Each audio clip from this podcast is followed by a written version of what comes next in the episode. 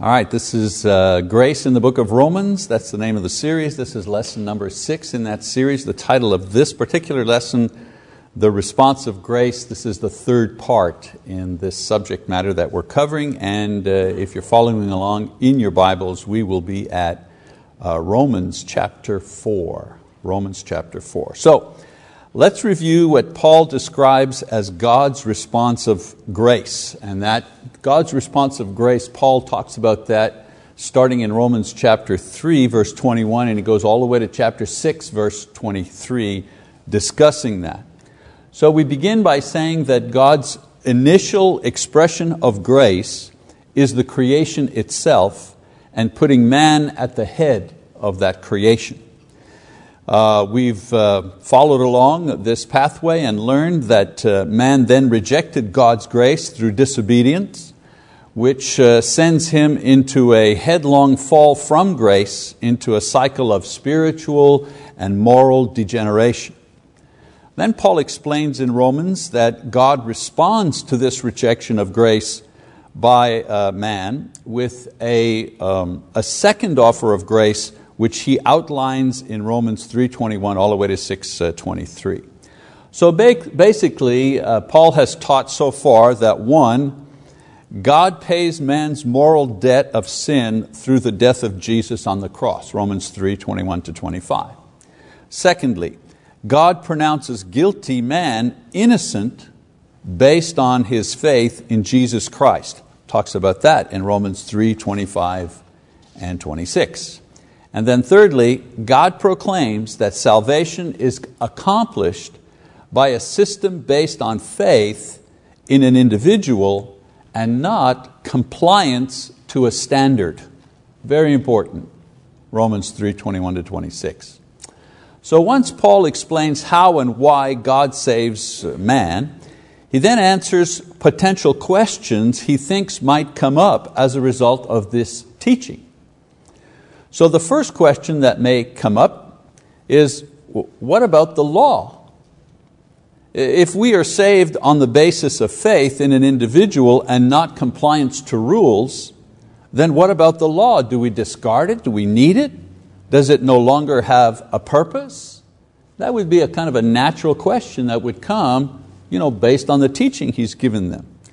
So the answer that Paul gives is that the law's role is to reveal sin. That's the role of the law, to reveal the sin in an individual. He writes, uh, Because by the works of the law no flesh will be justified in his sight, for through the law comes the knowledge of sin. And as such, um, the law will always be necessary in the service to the gospel. You've got to know that you're a sinner before you, you, know, you desire to be saved. So the, the law, Paul says, always has its place, its proper place. So the gospel doesn't remove the law, it actually reveals its proper purpose and legitimacy. So we would read in chapter 3, jumping ahead to 31, where he says, Do we then nullify the law through faith? You know, this system of faith, does it eliminate the law? No, he says, may it never be. On the contrary, we establish the law. When he says we establish the law, what he's saying is we establish the rightful purpose for the law within God's system of salvation. So the next question would naturally uh, come from the Jews. They would ask, well, what about Abraham? Didn't his compliance to God's will establish his righteousness? And isn't this state of salvation reserved only for the Jews, anyways? So let's read uh, verses uh, 1 to 3 in chapter 4 as Paul is going to answer this question. He says, What then shall we say that Abraham, our forefather according to the flesh, has found? For if Abraham was justified by works, he has something to boast about, but not before God. For what does the Scripture say? Abraham believed God, and it was credited to him as righteousness.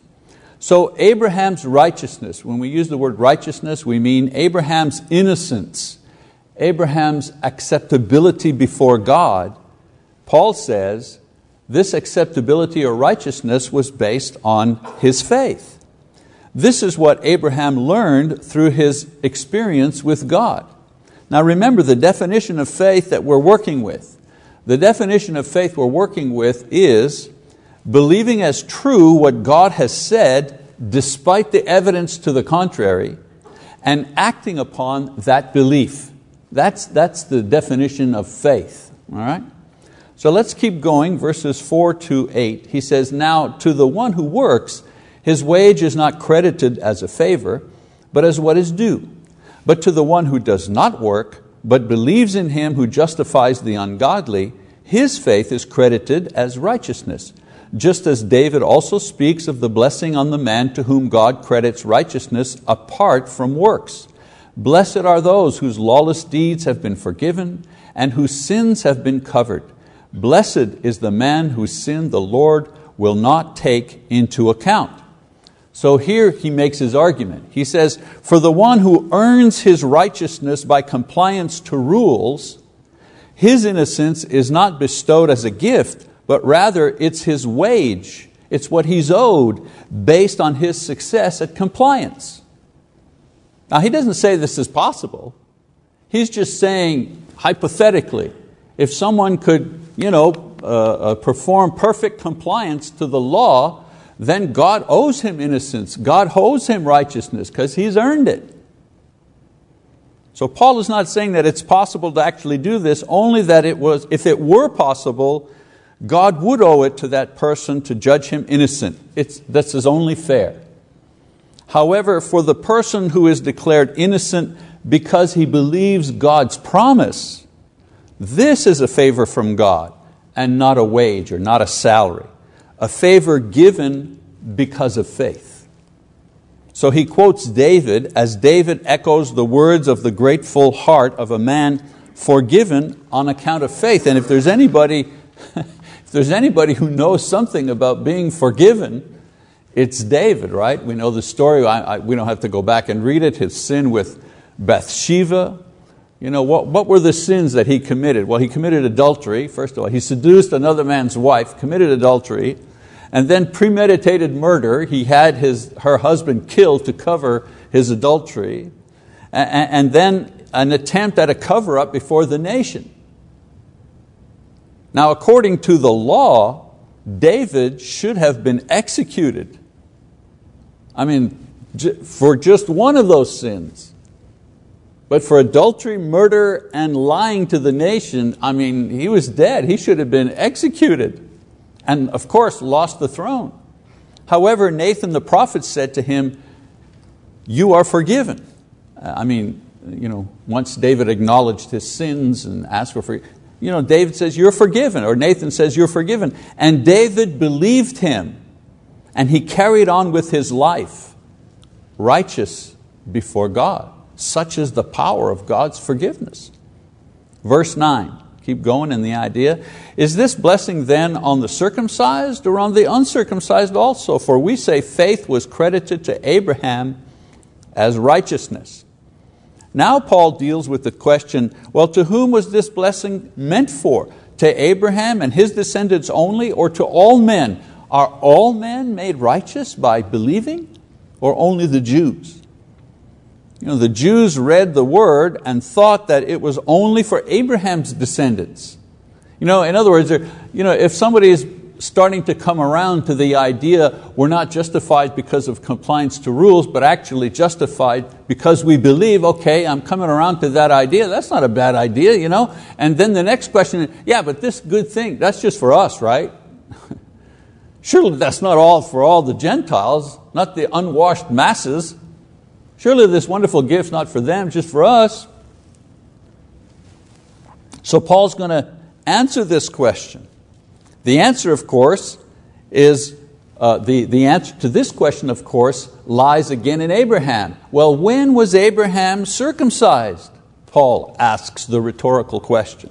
The sign, you know, circumcision, that bound all Jews together was given after God declared that Abraham was righteous because of his faith. In other words, God declared Abraham righteous because of his faith, and then later on down the road, Abraham was circumcised.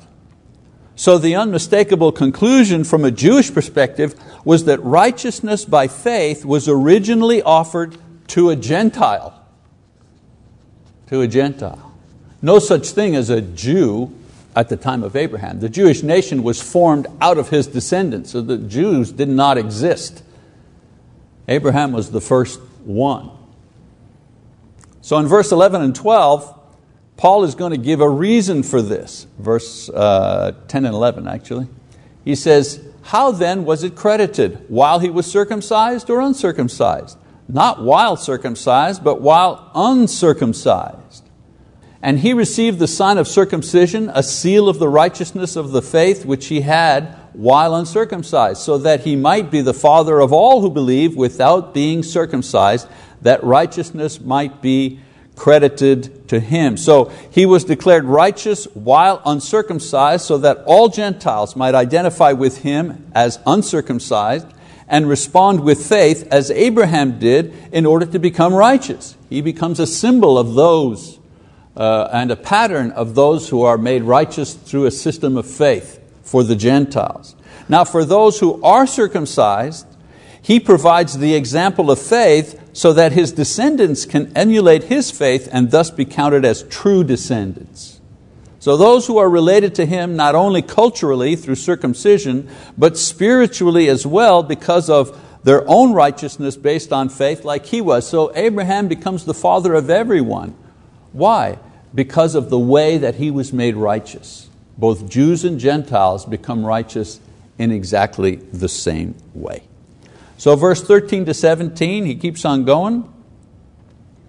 He says, or 12 rather, he says, And the father of circumcision to those who not only are of the circumcision, but also follow in the steps of the faith of our father Abraham, which he had while uncircumcised. For the promise to Abraham or to his descendants that he would be heir of the world was not through the law, but through the righteousness of faith. For if those who are of the law are heirs, faith is made void and the promise is nullified. For the law brings about wrath, but where there is no law, there is no violation.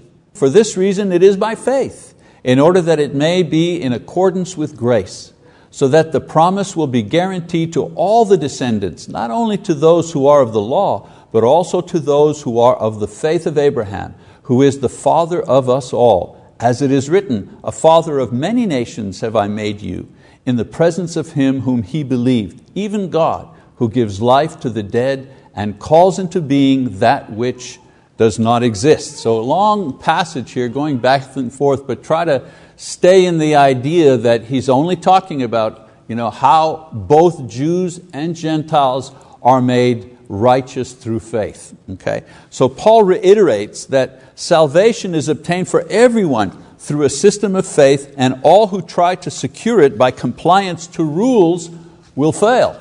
Whether they're Jews or Gentiles, it doesn't matter. That system does not accomplish righteousness before God.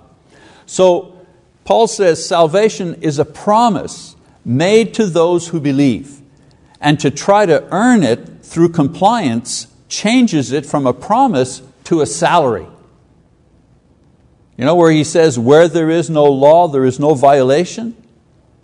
This means that when one is obtaining salvation without reference to the law, as one does when obtaining it through faith, that person doesn't violate the law by doing so.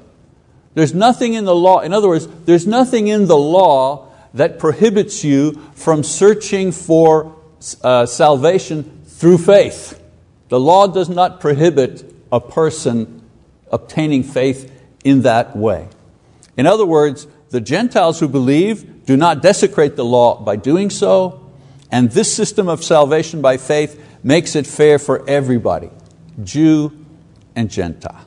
Again, long passage, same point, making the same point. All right, verses 18 to 22. He says, In hope against hope, he's talking about Abraham now, and he's going to discuss Abraham's faith. He says, In hope against hope, he believed, so that he might become a father of many nations, according to that which has been spoken. So shall your descendants be. Without becoming weak in his faith, he contemplated his own body, now as good as dead, since he was about a hundred years old, and the deadness of Sarah's womb. Yet, with respect to the promise of God, he did not waver in unbelief, but grew strong in the faith giving glory to God and being fully assured that what God had promised, he was able also to perform. Therefore, it was also credited to him as righteousness. So, Paul reviews the history and the context of Abraham's faith.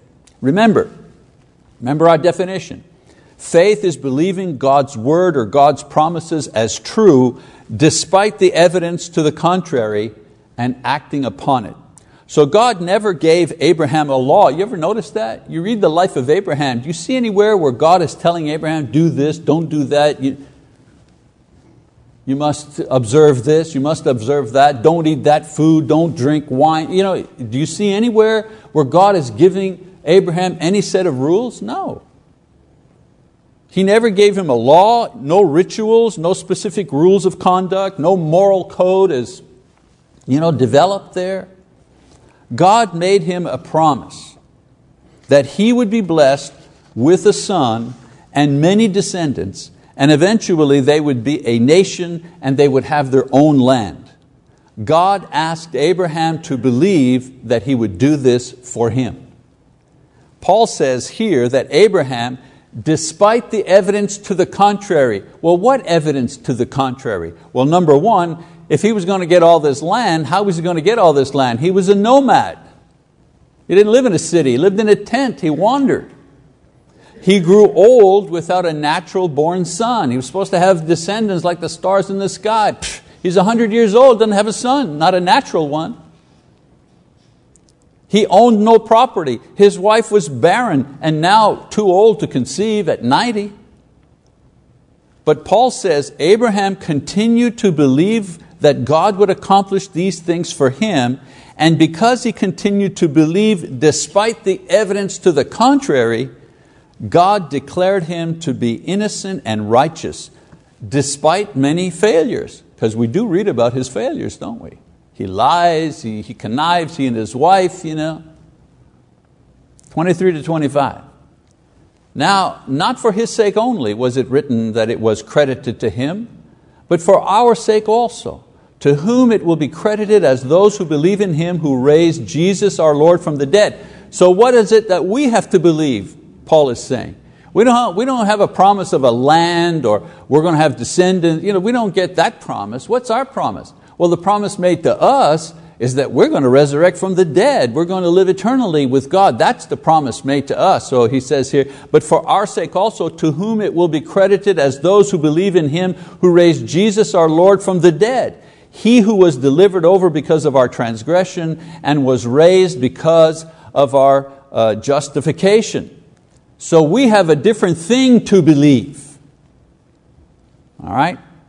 Paul brings the matter into the present tense. Abraham is a model for faith, believing God on his promise and the reward that the blessings would come. Today, Paul says, the substance of what we are to believe is different. The promise today is not of children or land or descendants. God's promise is a forgiveness of our sins. Believe it or not, one of the biggest problems that people have, Christians have, they have trouble believing that their sins are forgiven. That's a big problem. A lot of the quote spiritual based counseling based on the difficulty that people have of believing that God has forgiven them because they can't forgive themselves. You know? Well, one of our sins, one of the sins that we suffer from, unforgiveness, right? We hold grudges, we have a hard time forgiving other people, we're critical. You know, that's human nature, sinful human nature. So if you're having trouble forgiving somebody else, you can't forgive yourself. So, you know, Paul is saying one of the promises is that he's actually forgiven you for all your dumb stuff. And also that the body will be resurrected. In other words, a conscious resurrection from the dead and eternal life. That's what we're asked to believe. despite the evidence to the contrary. Well, what's the evidence to the contrary? That we'll live eternally? Well, everybody around us is dying, and as far as we know, they're still in the ground.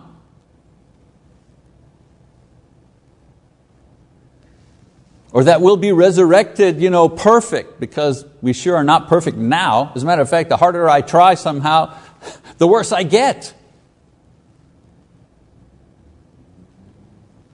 So the nature of our response to God's promise is the same as it was for Abraham.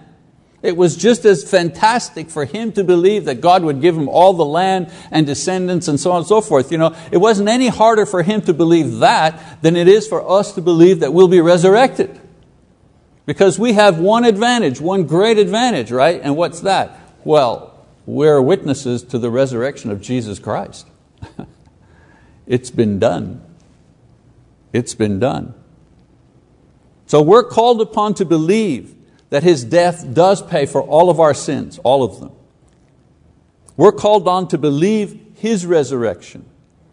We're called on to believe that God forgives us, declares us innocent, and will resurrect us from the dead when Jesus returns. Believing this is what makes us righteous before God. All right. I'm going to take a little pause here from the passage itself, and I want to do a little quiz with you. You can do it mentally in your mind. You don't have to do the pencil. It's on your, uh, use a pencil. It's on your sheet there. I want to do a faith check. I want to do a faith check, okay? Um, and, and I'm not going to ask for people to say, well, what did you do? I'm not asking for you to share.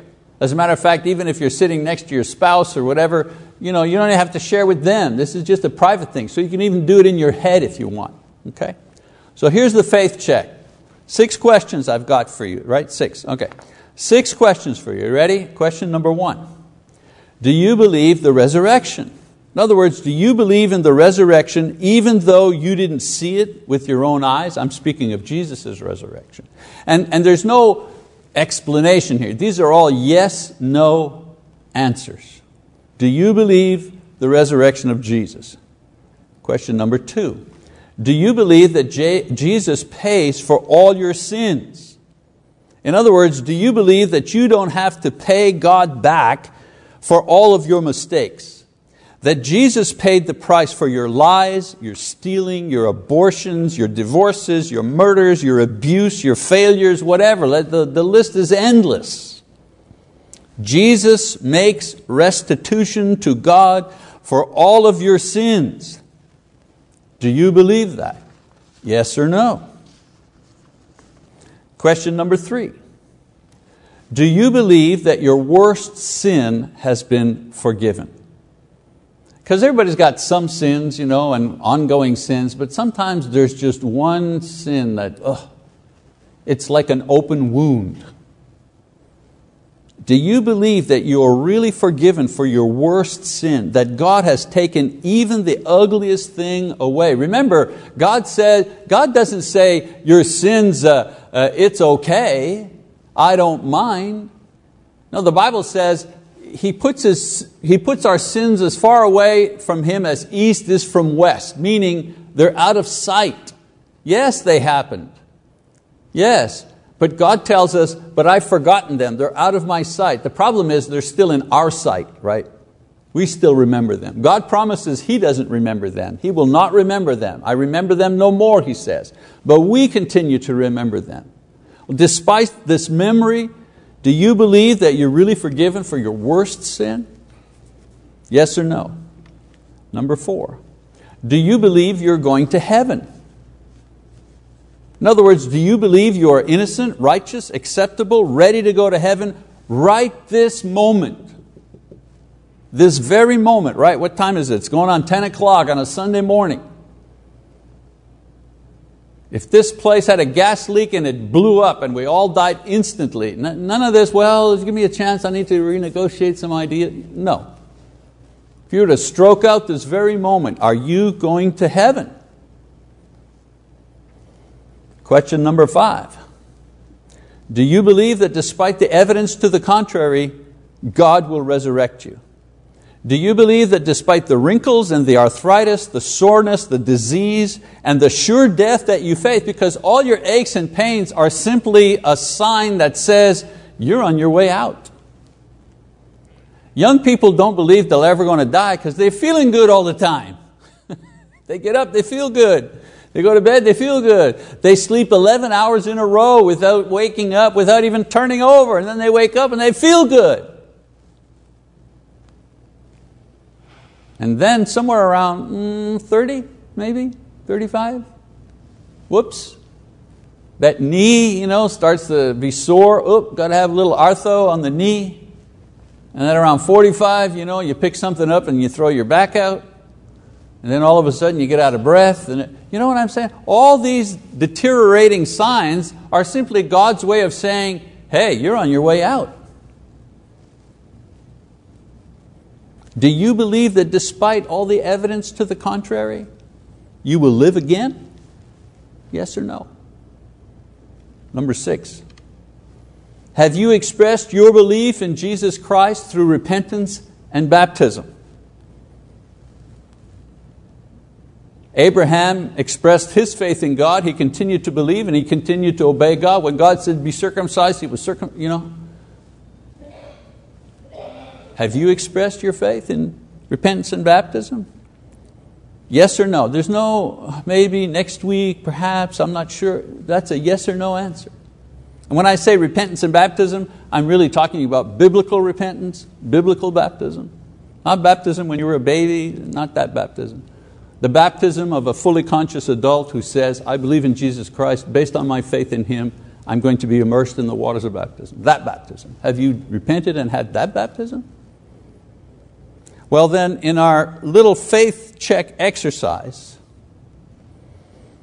if you have checked the yes box for these six questions, I'm happy to say that you have the faith of Abraham and you are his true descendants and children. And you know what? I don't say that as a quote Church of Christ minister or teacher. I'm saying according to the scriptures. This is not our, quote, Church of Christ doctrine. This is what the scriptures actually teach. And your faith has made you righteous in God's eyes, just like Abraham's faith did for him. And God bless you for that. And of course, if you have some no's, if you have some no's there, one no, a couple of no's there, then you know, maybe it's time to think about those things. Maybe talk to somebody about those. Maybe there needs to be a little more study happening, and obviously myself or Marty or anyone, the elders, anyone here, be happy to study with you and to let's just talk about it. You know, let's get those no's into yeses. Because if we're still alive, there's still time always to get the no's to be yeses, to firm up our faith, to strengthen our faith. Because this is the way that we are right before God. Okay, so we're going to stop here and I want to start another section. We'll continue with this uh, grace in the book of Romans uh, next time. Thank you for your attention.